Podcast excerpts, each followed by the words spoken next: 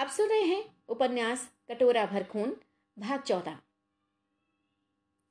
दूसरे दिन यह बात अच्छी तरह से मशहूर हो गई कि वह बाबा जी जिन्हें देख करण सिंह राठौर डर गया था, वीर सिंह के बाप करण सिंह थे। उन्हीं की जुबानी मालूम हुआ कि जिस समय राठौर ने सुजन सिंह की मार्फत करण सिंह को जहर दिलवाया, उस समय करण सिंह के साथियों को राठौर ने मिला लिया था। मगर चार पाँच आदमी ऐसे भी थे जो ज़ाहिर में तो मौका देकर मिल गए थे, पर दिल से उसकी तरफ़ नहीं थे। जिस समय जहर के असर से करण सिंह बेहोश हो गए, उस समय जान निकलने के पहले ही उनके मरने का गुल मचाकर राठू ने उन्हें ज़मीन में गड़वा दिया और तुरंत वहाँ से कूच कर गया था। राठू के कूच करते ही धनी सिंह नामी एक राजपूत अपने नौकरों को साथ लेकर जानबूझ के पीछे रह गया। उसने ज़मीन खोद कर करण सिंह को निकाला और उनकी जान बचाई। जहर के असर ने पाँच बरस तक करण सिंह को चारपाई पर डाले रखा। वे पाँच बरस तक दूसरे शहर में रहे और फिर फकीर हो गए। मगर राठू की फ़िक्र में लगे रहे। जब नाहर सिंह का नाम मशहूर हुआ, तब हरिपुर के पास ही जंगल में आ बसे और नाहर सिंह से मुलाकात पैदा की, मगर अपना नाम नहीं बताया।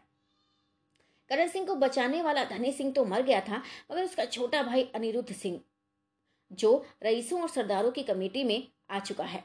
इसी शहर में रहता है, जिसकी गिनती रईसों में है। उसको भी इनमें की बहुत सी बातें मालूम हैं। और वह हमेशा वीर सिंह का पक्षपाती रहा। मगर समय पर ध्यान देकर करण सिंह का हाल उसने किसी से नहीं कहा। आज बड़ी खुशी का दिन है कि करण सिंह ने अपने दोनों लड़के लड़के और दामाद को नाती सहित पाया और छोटे लड़के को राज सिंहासन पर देखा।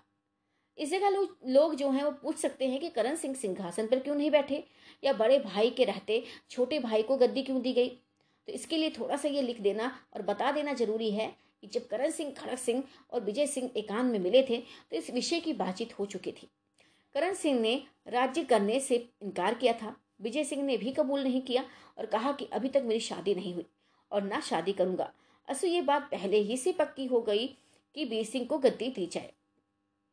राज, राजमहल से राठौर के रिश्तेदार, जिन्होंने वीर सिंह की शरण चाही, निकाल कर दूसरे मकान में रख दिए गए और उनके खाने पीने का बंदोबस्त कर दिया गया।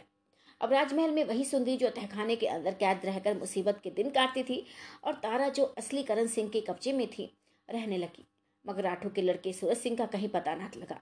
ना मालूम वो किसके यहाँ भेज दिया गया था या किस जगह छिपा कर रखा गया था।